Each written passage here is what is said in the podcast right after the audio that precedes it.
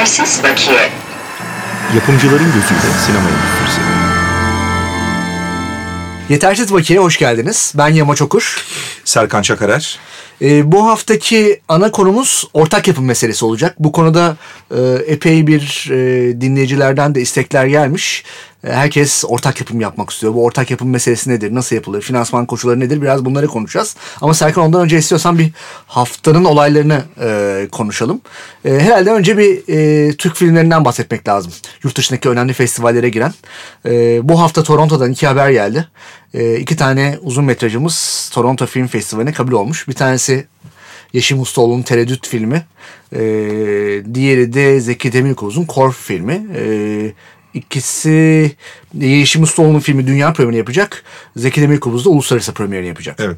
E, onun dışında Ray Erdem'in geçtiğimiz hafta haber vermiştik. Koca Dünyası Venedik Film Festivali'nde Horizonte bölümde gösterilecek. Montreal'de de e, şu ana kadar iki film duyduk. Ana yarışmada Senen Yücel'in İstanbul Film Festivali'ne premieri yaptığı Rüzgarda Salınan Nilüfer. E, Görkem Yeltan'ın da son yine İstanbul Festivali'ndeki filmi e, ilk film yarışmasında olacak. Güzel haberler.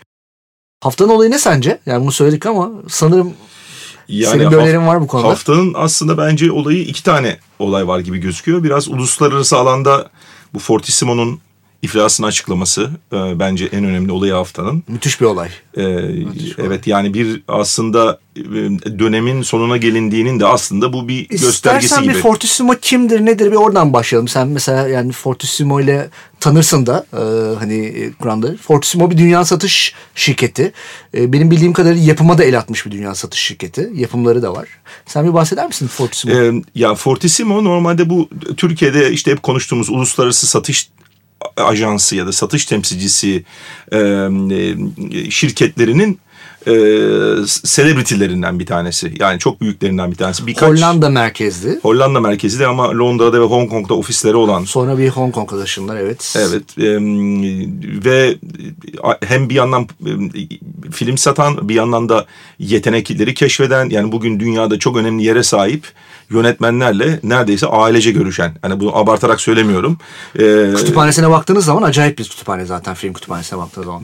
evet yani şirket uzun yıllardır faaliyet gösteriyordu fakat son yıllarda biz de duyuyorduk sektörün içinde işte bir takım MG'lerin ödenmesinde artık zorlanmaya başlamaları, e, film alımları ile ilgili, film satışları ile ilgili bir takım sıkıntılar yaşamaları, organizasyon olarak Wooter'ın 2000 2009'da zannediyorum hayatını kaybetmesi Aynen. de onlar açısından bir uzak doğu operasyonlarında sıkıntı yarattı. Şimdi tabii Fortissimo'nun batması herhangi bir şirket gibi değerlendirilemez. Çünkü aslında Fortissimo'nun bu hale gelmesi bir zincirleme reaksiyonun sonu. Bu da demektir ki aslında Fortissimo'nun satış yaptığı distribütörlerin çok büyük e, problemler yaşadığını gösterir aslında bu durum. Demek ki hani Fortissimo'nun satın aldığı tarzdaki filmler dünya pazarını kaybetti.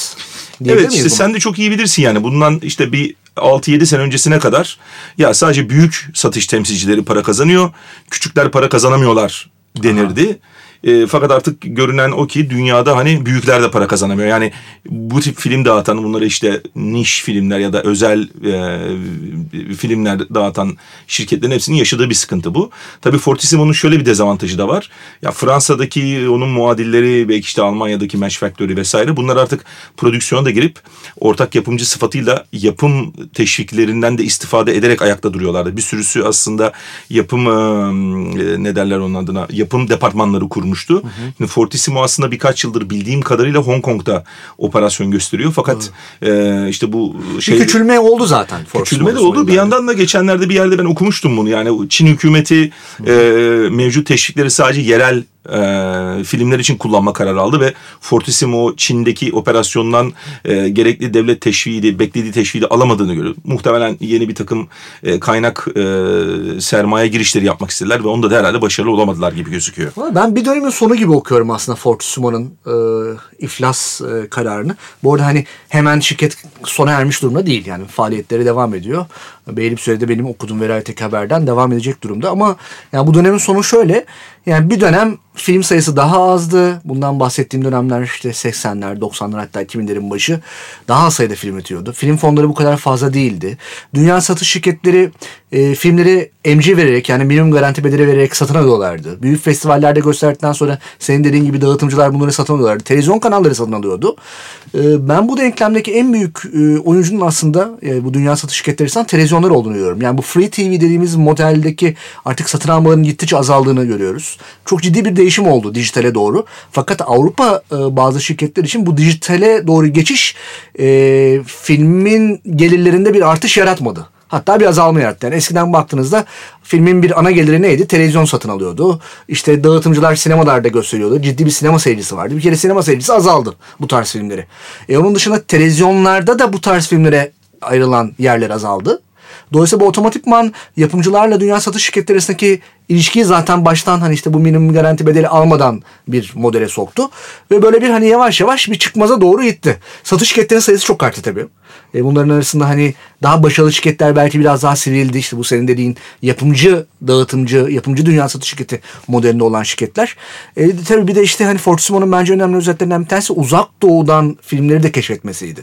Belki hani o taraftaki filmlerin de artık bir Avrupa pazarında yeteri kadar yer almamasıyla da ilgili olabilir. Belki yeteri kadar artık hani yetenek çıkmamasıyla ilgili olabilir. Hani bunlar e, yavaş yavaş hani sürüklendi. Ben çok önemli görüyorum gerçekten. Yani mesela bu Fortissimo'nun kararından sonra belki hani başka şirketlerde de e, bir iki yıl içerisinde benzer e, iflaslar veya kapanışlar görebiliriz. Zaten aslında başlamıştı da yani işte geçen sene Amerika'da meşhur gene bağımsız şirket Relativity'nin e, iflas açıklaması. Hı. işte Alchemy vardı mesela bayağı ünlü. Onlar da bildiğim kadarıyla şirketi kapattılar. Bu en son Lobster'ın işte haklarını alan şirket. Ee, yanlış hatırlamıyorsam gene Weinstein operasyonlarını bayağı bir daraltma kararı aldı. Yani artık yılda sadece 7-8 film dağıtacağını açıkladı ki bu şu anda dağıttığı 18-20 filmin yarısından daha az bir rakam. Ve televizyon operasyonlarına ağırlık vereceğini söyledi. Ee, yani böyle bir bir döneme giriyoruz dediğin gibi. Yani bir dönemin sonu ama nasıl bir dönemin başlayacağına da ilgili şu anda tamam dijital vesaire falan diyoruz ama onun kim olacak aktörleri. Özellikle Net, Avrupa'da çok belirsiz bu. E, tabii yani Netflix'in işte Amazon'un son Berlin'de sen de biliyorsun çok agresif şekilde gelip filmlerin haklarını alma ile ilgili teklifler verdiğini biz biliyoruz. Bir takım insanlar şan şeref olsun diye bunu kabul etmeyip gene işte filmleri sinemada vizyona girmeyle ilgili daha eski modelleri tercih ettiler ama yani mevcut sistem buna ne kadar e, sırt çevirecek ya da buna direnecek onu göreceğiz göreceğiz hep beraber. Evet, evet, evet. Evet, daha bu konuyu herhalde konuşacağız. Evet, evet. Ee, yani. Üçüncü e, haftanın olayında konuşabildiğimiz haberler bir tanesi de... Bu biraz magazinel bir şey aslında tabii yani aslında. E, bayağı magazinel. Tabii bu darbe teşebbüsü programa devamlı konuk olmaya devam edecek gibi duruyor. ee, yine e, bir haber okuduk bu hafta içinde. Panafilm e, Kurtlar Vadisi'nin darbe versiyonunu yapmaya karar verdiğini açıkladı. Evet. Ne diyorsun? Güzel bir tesadüf mü bilmiyorum. Hatta patent başvurusunu da galiba darbe teşebbüsünden böyle bir birkaç ay önce yapmış, almış. Reddedildiğini bugün açıkladılar patentin ama şimdi tabii e, yani halkımızın yoğun isteği ne ben bayağı bir güldüm. Demek halk yani Mayıs ayından beri istiyormuş bu filmin yapılmasını insanlar. Ne kadar bir gişe yapar sence bu film? Yani e, tabii bence iş yapar yani. Mesela ben giderim yani. Çünkü ben o hani daha önceki Kurtlar Vadileri'ni seyretmiyordum. Çünkü orada Koz'dan anlat... falan daha fazla iş yapar yani. Ya çünkü biliyorsun burada anlatacakları meseleye de hakim olduğun için.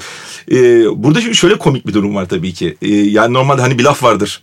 E, hayat sanatı taklit eder diye. Şimdi muhtemelen halk istemiş. Bunlar da filmi yapma kararı almışlar. O zaman subaylar da ulan bari adamlar hani filmini yapacaklar bize bir darbe yapalım sanatın önünü açalım demişler gibi duruyor. Ee, Yalnız biraz tehlikeli sular yani ben merak ediyorum nasıl kuracaklar. Çünkü gerçekten şu anda ne, ne oldu çok belli belirsiz bir ortamda olduğu için merak ediyorum. Yani o sen ilk işte Kurtlar Vadisi'ni hatırlarsan o Almanya'da falan vizyona girmişti ben hatırlıyorum. Ee, millet Almanya'da sinemalarda ayağa kalkıp İstiklal Marşı falan filan söyleyince sinema sahipleri filmi attılar. Hatta devlet tepki gösterdi abi ne oluyoruz falan işte naziler maziler işin içine girdi. Ya bu bence o kadar tehlikeli olmaz yani ama yani ticari olarak bence çok parlak yani. Millet... Ben 2 milyon kişi diyorum. Ben daha fazla insan gider diyorum. Yani daha fazla insan gider diyorum. Yani şimdiye kadarki yaptıkları filmlere bakıldığı zaman e, PR'ı da bunun hani biraz daha devlet destekli falan filan olacağını düşünürsek. Peki bu patent başvurusunun yapılması da enteresan değil mi? Hayır, reddedildiğin adamın açıklaması da komik falan yani. Gerçekten yani öngörülü bir yapım şirketi olduğunu söyleyebiliriz galiba. Evet evet. İstersen bu haftaki e, ana temamıza geçelim. Ortak yapım meselesine. Olur. Ya bu mesele de tabii tek programlık mesele değil ama dediğim gibi çok soru alıyoruz. İkimiz de e, epey bir ortak yapım yaptık. Yani bu ortak yapım iyi bir şey midir, kötü bir şey midir? Yani bu konuda işte farklı yapımcı görüşleri var. e, aynen biraz önce Fortissimo'nun iflasında olduğu gibi aslında modeller değişiyor. Ortak yapı modelleri değişiyor. Yani sen bir yapımcı olarak ortak yapımı nasıl görüyorsun? Türkiye'de benim gördüğüm en büyük eksiklik aslında e, insanlar ortak yapım meselesinin ne olduğunu bilmiyorlar. Yani şununla karıştırıyorlar daha doğrusu. Ya ben bunu yurt dışından da para bulurum. Dolayısıyla aslında ortak yapım meselesini insanlar konuştukları zaman aralarında bu sanki sadece bir finansal enstrümanmış gibi algılanıyor. Halbuki ortak yapım e, bunun biraz ötesinde bir şey. Bir yapımcı olduğunu farkında değiller aslında yani ortak ee, yapım. Değil, evet yani bu tabii ki oluyor. bir finansal bir şey ama finansal bir şeyin dışında aynı zamanda da bir e, artistik anlamda da bir işbirliği anlamına geliyor. E, dolayısıyla sizin bir filmle ilgili ortak yapımcınız olması demek o filmde uluslararası bir ekibin olması anlamına geliyor. Dolayısıyla ekipler arasında bir işbirliği, bir know-how e, ilişkisinin oluşması anlamına geliyor. E, ortak yapımcınız aynı zamanda filmin ortak mülkiyetine sahip kişi olduğu için de filmin bir takım artistik kararlarında söz sahibi olması anlamına geliyor. Ne demek istiyorum? Yani sizin herhangi bir filmle ilgili bir ortak yapımcınız varsa bu kişi sizin yazdığınız senaryonun çekime son halini girmeden önceki halini bakıp bununla ilgili herkesin bir mutabakata varmış olması gerekiyor. Ee, bir takım belki ekiplerin istihdamında bir takım bütçeyle ilgili harcama ile ilgili kararların alınmasında sizi sınırlayan denetleyen bir yandan da aslında işinizi de sırtınızdan alan bir operasyon olabilir nasıl baktığınıza göre. E, keza film bittikten sonra filmin kurgusuyla ilgili de e, tabii ki oturulup hep beraber filmin nihai kurgusu hep beraber seyrediliyor. Nihai söz yönetmende oluyor olsa bile yani olay o kadar benim dediğim olur gibi kesilip atılacak bir operasyon değil. Dolayısıyla aslında ortak yapımcı size bulunduğunuz perspektife, iş tecrübenize ve bilginize göre bir destek, finansal destek, artistik destek, bir know-how desteği, filminizin satış dağıtımıyla ilgili bir destek de olabilir. Ama ya ben bildiğimi yapayım çok da fazla olayları bulandırmayayım etmeyeyim diyorsanız o zaman bir ayak bağı da olabilir. E, senin sorduğun soruya gelince e, bu biraz projeyle ilgili. Mesela bizde bir sıkıntı da o yani. Şimdi adamın yaptığı bir proje var ürettiği yapımcının. Ya o projenin içeriğine içeriğine bakmadan aa ben oraya gideceğim, buraya gideceğim, şuraya gideceğim. Hani bu pek aynı öyle... içinde bir bakıyorsun dört tane mesela markette oluyor aynı. E, evet mesela yönetmeniniz daha önce ne yapmış? Yani bir uluslararası yaptığı bir iş var mı? Kısa film bile olabilir. Hiçbir şey olmamasından iyidir. İki projenin niteliği buna uygun mu? Üç bu uluslararası operasyonu yürütecek biri var mı? Yani o anlamda da bir deneyim Belki gerekiyor. Belki en önemlisi. Türkiye'de evet. en eksik olan. Yani dolayısıyla dersin. senin dediğin soru bu anlamda. Yani bu iş uluslararası operasyona uygun bir işse e, bu tercih edilebilir. Ama bütün finansman da burada varsa ve sadece bunu bir finansman aracı olarak kullanmak istiyorsan demin dediğim anlamda oraya gitmek anlamlı değil. Peki ortak yapım sayısı neden bu kadar az Türkiye'de? Yani ben onu e, şuna bağlıyorum. E, yani ortak yapım olmasının sebebi bir o demin dediğim zaten mantalitenin olmaması. Yani burada işler sanki böyle biraz bu tarz filmlerde yani bir kişinin operasyonu üzerinden yürüyor gibi. Bunu yürütecek insan yok bir kere. Hı hı. Yani bu ortak yapım, uluslararası ortak yapım yapabilecek insan sayısı, yapımcı sayısı 3'ü 5'i geçmez Türkiye'de muhtemelen yani. Bilemeden 10 olsun yani. E, ben ama bunun dışında da yani Türkiye'deki birazdan onu anlatırız. Yani mevcut yönetmeliğin yani sinema destekleriyle ilgili yönetmeliğin ortak yapımlarla ilgili e, çok ciddi eksiklikleri, boşlukları ve yanlışlıkları olduğunu Aslında düşünüyorum. ortak yapım yönetmeliğinin olmamasıyla bağlantılı yani. Böyle bir şey ee, bizim vergi mevzuatımız ortak yapımlarla ilgili ciddi bir ayak bağı. Ee, bizim gümrük mesela yönetmeliğimiz gene ortak yapımlarla ilgili ciddi ayak bağı. Bu kısmen bizim Avrupa Birliği üyesi olmamızdan da kaynaklanıyor. Dolayısıyla böyle bir sürü e, problem var aslında ortak yapım olamaması ile ilgili. Bir son tabii gerekçe de şu. E, her şeye rağmen ortak yapım yapılabilir fakat e, tabii Türkiye'deki filmlerin finansman yapıları çok kırılgan olduğu için bu filmler uluslararası Avrupa için konuşuyorum anlamda ortak yapım olmak için çok yetersiz gözüküyorlar. Yani bugün Türkiye'de işte euro bazında 100-150 bin euro bilemediğiniz 200 bin euro bulan bir film ve onun dışında bir TV satışı falan olmadığınızı da düşünürsek ortak yapım için cazip değil bu. Yani e, Türkiye'deki yapımcılar için de bunu konuşuyorum. Niye ortak yapım yapasınız ve nasıl yapasınız? Bunları birazdan anlatırız yani ama evet. yani bir sürü engel de var. tabii hani şimdi yere dönüp baktığımızda bizdeki sinema yasası e, desteklerle ilgili yasa 2004'te çıkmış. İşte yaklaşık 12 yıllık bir manası var. Benzer zamanlarda de, yasası olmayan ülkeler bu zaman içerisinde 12 yıllık zaman içerisinde kendi yasalarını yaptılar. Hepsinin bu konudaki ortak yapıma destekleri var. Özellikle minorite dediğimiz minority co-production, minority ortak yapımlarımız küçük ortaklı ortak yapımları destekleri çıktı. Türkiye'de bu gelişme bir türlü olamayınca biz nereden destek alıyoruz daha ziyade? İşte Almanya'daki bölgesel fonlardan alıyor ortak yapımcılarımız. Ee, işte biraz komşu ülkelerle işbirlikleri oluyor ama bir karşılıklık yok tabii. Yani bu reciprocity dediğimiz karşılık yok. Dolayısıyla zaman içerisindeki bizdeki e, sinema üst aklı bunu oluşturamadığı için bir tıkanıklık ortaya çıktı. Yani ortak yapım konusunda artık hani yılda beşi geçmiyor. O da nasıl oluyor? Aslında biraz senin gibi biraz daha bizler gibi özverili işte biraz daha bu işi bilen yapımcılar tırnaklarıyla kazıya kazıya ortak yapım yapmaya çalışıyorlar. Ama yurt dışındaki meslektaşlarımıza baktığımızda zaten onlarda da güllük gülistanlık bir durum yok. Giderek fonların işte verdikleri paralar azalıyor vesaire ve aslında biraz bir sıkılganlık da oluşmaya başladı Türk filmlerine karşı. E çünkü işte başlıyor filmler. E neyi kullanacaksın? Filmler Türkiye'de geçiyor. Yönetmen Türk, oyuncu Türk. E, görüntü yönetmeni işte arada yabancı oluyor. İşte post prodüksiyon en büyük formülün orada yapılması. Dolayısıyla artistik anlamdaki gerçek bir ortaklık diyeceğimiz aslında ortaklık sayısı çok az. Bu da bence hani işte bu hani e, fonların yapısıyla ilgili Türkiye'deki özellikle yapıyla ilgili bir şey. Bir de sana katkı olsun diye söylüyorum. Yani bütün bu kamu fonlarının dışında bir de bir takım e, ya geçenlerde işte Ukrayna'da Gürcistan'da açıklandı ya o yani e, adamlar e, bildiğin teşvikler getirdiler. Vergiye dayalı teşvikler getirdiler. Biz de şimdi bizde böyle şeyler. Biz, biz de 8 yıldır konuşuyoruz. He, yani. Bizde bunlar diyor. Şimdi bunlar hani şimdi şöyle de anlaşılmasın. Sadece böyle bir e, işte böyle bir uluslararası daha küçük bütçeli daha böyle otör filmler ya da bağımsız filmler için değil. Mesela buraya biraz daha celebrity yönetmenler gelip burada bir takım yatırımcılar eliyle ya da bir takım gene kamu fonları ve teşvikleri nezdiyle de burada bir takım ortaklıklar yapılabilir. Fakat bunlar da yapılamıyor. Şimdi ekonomi bakanlığının çıkarttığı bir e, fecaat bir yönetmelik var yani Döviz yıllardır. Kazandırıcı hizmetler. Evet yani fecaat diyorum ben. Yani bu, bu kadar hani Hiçbir işe yaramayan. Hiçbir işe yaramayan hatta köstek olan bir şey. Sinema açısından konuşuyorum. Başka alanları yarıyordur.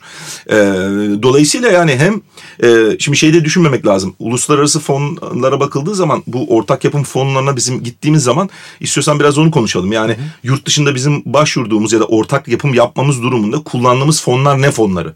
Yani burada sadece biz... Gittiğimiz ülkeler nereler? Hangi ülkeler? Yani şimdi bu e, çok farklılık gösteriyor. Çünkü ya bir yandan işte bizim Kültür Bakanlığı fonuna benzeyen e, bir takım kamu fonları var. Merkezi, federal dediğimiz. Bir kısım işte bölgesel fonlar var. Gene Ekonomik Türkiye'de olmayan. fonları var. Aynen öyle. E, ve de ben konuştuğumuz işte vergiyle ilgili e, şeyler var. Bunların da bir sürü versiyonları var. Ne bir şey vergi. Tax shelter. Tax shelter dediğimiz işte vergi barınağı korunağından çık yapsın da işte ne bileyim bir takım paraların vergi teşviği altında direkt bütçenin belli oranlarında geri iade edilmesi e, ne varan e, sistemler Dolayısıyla var. bir yapımcının aslında kullanabileceği bir sürü enstrüman var Avrupa'da. Aynen öyle. Bizde ise biz bakanlığa giriyoruz. Bu tarz film yapıyorsan.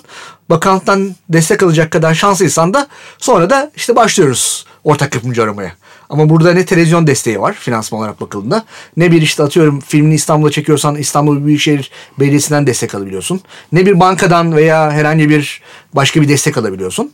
Dolayısıyla tek enstrüman var kullanabileceğin. Aslında biraz yine iş gelip gelip finansmanda biraz kitleniyor. Tabii geçenlerde Modelde. mesela ben e, biriyle konuşuyordum öyle. Biz geçtiğimiz sene bir e, Paris e, toplantılarına gittik. Paris Meetings'e gittik Fransa'ya.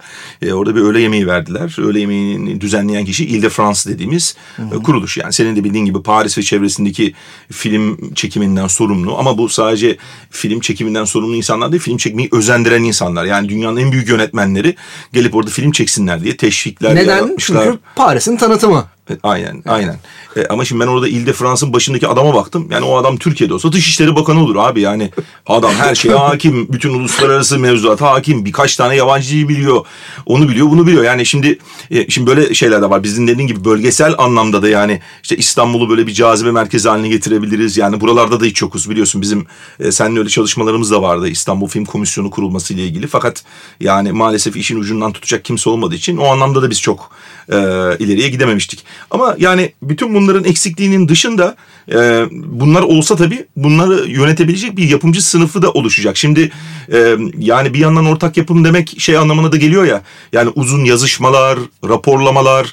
Çünkü bütün bu kullandığınız fonların hepsinin yurt dışında bir takım harcama e, düzenlemeleri var. Yani siz belli bir minimum harcama yapmanız gerekiyor. Bazen bir takım artistik puanlar var. Onlara riayet etmeniz gerekiyor. Ha, ciddi bir raporlaması var bir kere. Yani ben son yıllarda işte sen de ben de epey bir projeye destek oluyoruz. Ve genelde işte bir takım yönetmen yapımcılar bu yurt dışındaki belirli ortaklar buluyorlar ve belirli finansman modelleriyle ortak yapımlar yapıyorlar. Ama çoğunda ilk bir yıllık dönemden sonra hep sorunlar çıkıyor ortaklarıyla bağlantılı. E çünkü raporlama düzgün yapılmıyor. İşte beni ortak yapımcı hep kandırıyor diye bakıyor. Yani buradaki kişi halbuki işte oranın bir takım koşulları var. Zannediyor ki işte atıyorum Almanya'dan bir fon çıktığı zaman o para buraya gelecek. Halbuki atıyorum Almanya'daki fonların çoğu işte bir alıyorsanız orada bir buçuğunu harcamak zorundasınız. Ya o buradaki Yani- film komisyonundaki insanlarda bile var o yani. Bu adam yurt dışından para bulmuş zaten. Buradan para vermeye ne gerek var gibi algılar. Zannediyorlar ki yani o paraların hepsi böyle buraya bavullarla geliyor falan öyle bir öyle bir şey yok tabii ki. Kimse Türkiye'de çatır çatır para yensin de film yapılsın diye falan desteklemiyor. Onlar da kendi film endüstrilerini ve o endüstride yer alan aktörleri zaten desteklemek için e, bu bu teşvikleri, e, düzenlemeleri koyuyorlar. İstersen bu noktada bir ara verelim. Geçtiğimiz hafta Locarno Film Festivali yapıldı.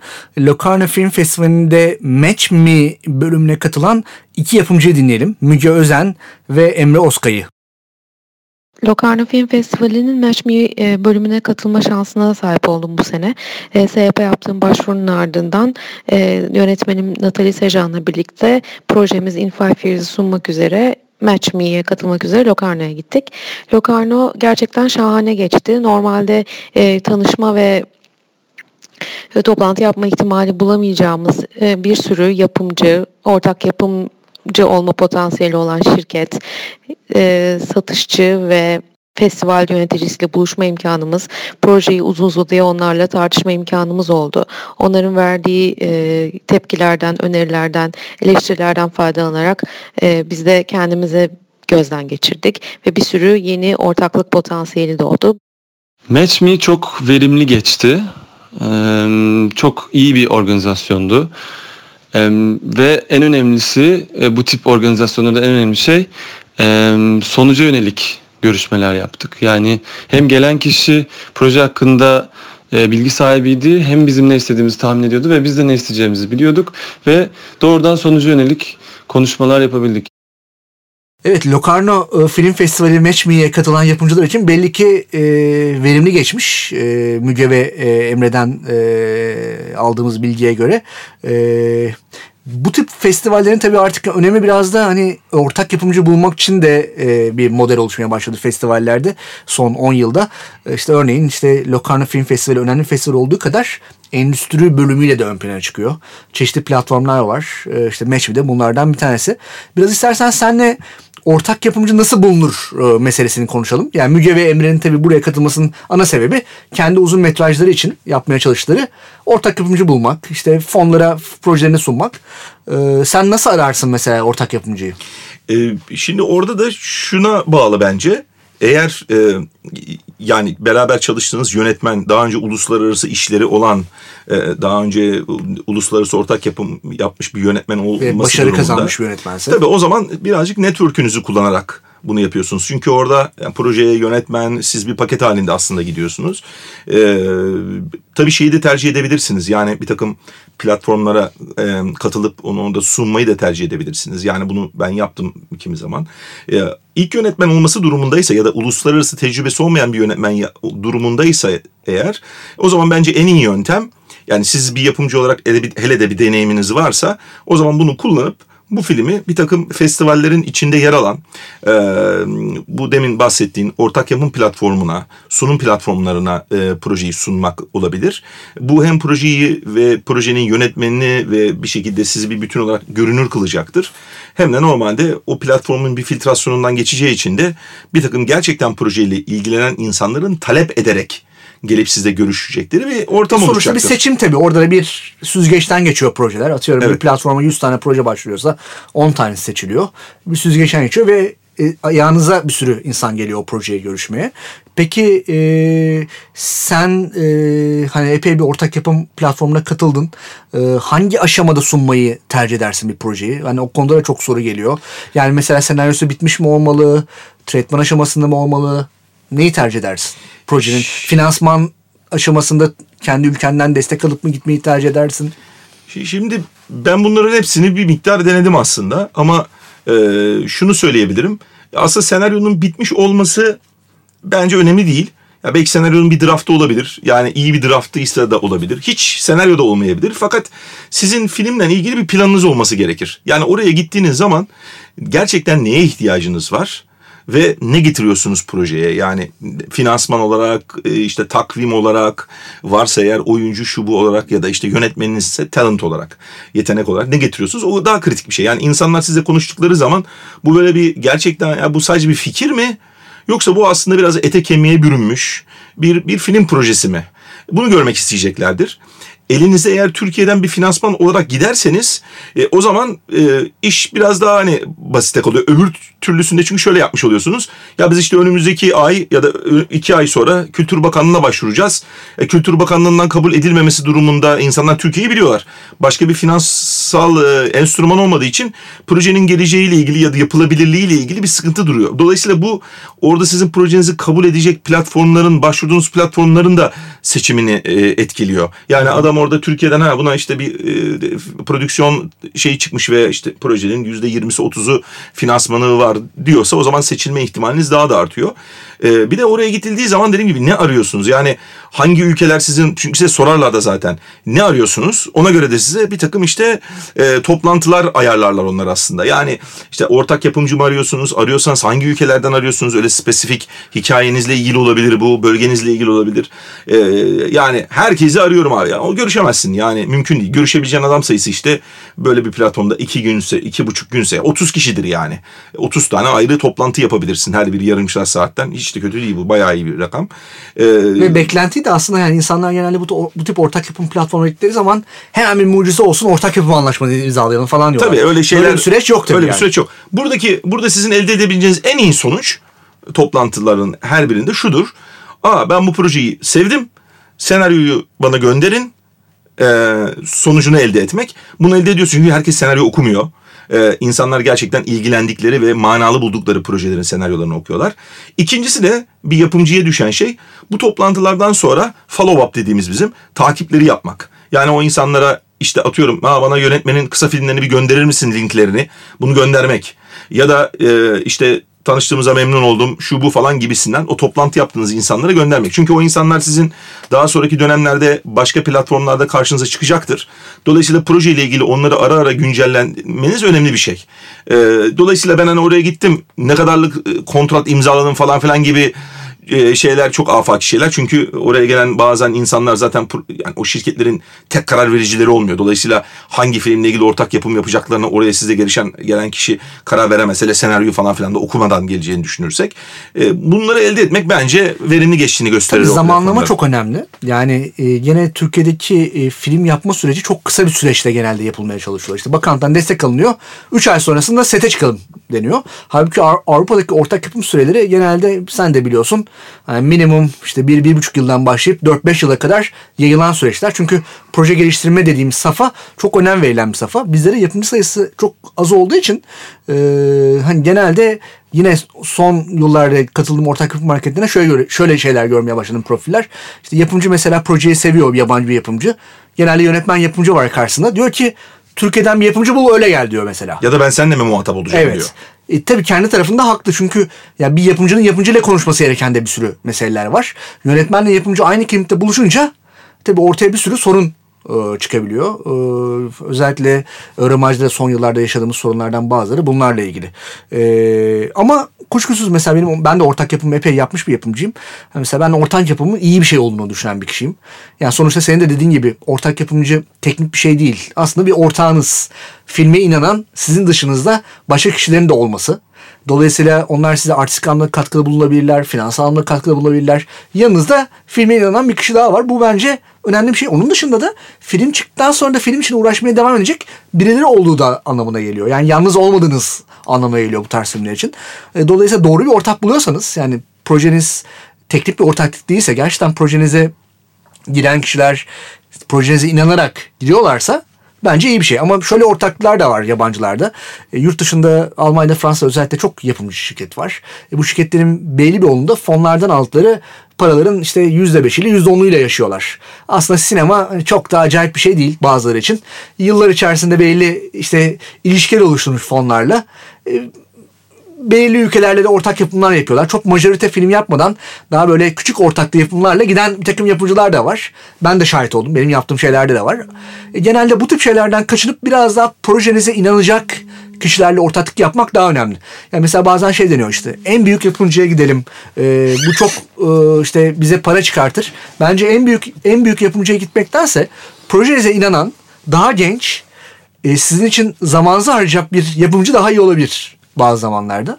E, genel olarak böyle. Tabii bizde iş biraz yine yetersiz bakiye bağlanıyor. Bizde e, yapımcıların banka hesapları genelde yetersiz bakiye verdiği için. Biz hep UEFA yapımcı- kriterlerine e, e, takılıyoruz. Onun için Türkiye'ye de yani Messi gelir mi gelmez diyorsan yani buraya da böyle çok Avrupa'nın en böyle kalburüstü şirketleri, yapımcıları vesaireleri falan filan ortak olarak gelmeyecektir. Dolayısıyla belki de siz böyle en böyle şaşalı, gösterişli insanların peşinde koşmaktansa senin demin dediğin gibi projeye inanan, beraber iyi anlaşabileceğiniz, o süreci beraber yürütebileceğiniz bir ortak e, bence filme katkı sağlayacaktır. Ben böyle düşünüyorum. Evet. Ee, bu haftayı kapatalım istersen. Ee, kaydı Melodica'da yaptık. Ee, teşekkür ediyoruz bize sundukları destek için. Ee, Locarno'daki röportajlarımızı Locarno'ya giden e, Festival İstanbul Projesi'nin yöneticisi Selin Karlı yaptı. Ee, bize eğer sorularınız olursa e, e-mail adresimizden ulaşabilirsiniz. Podcast'te verdiğimiz. Bizi dinlediğiniz için teşekkür ederiz. Haftaya görüşmek üzere. İyi haftalar. Yetersiz bakiye.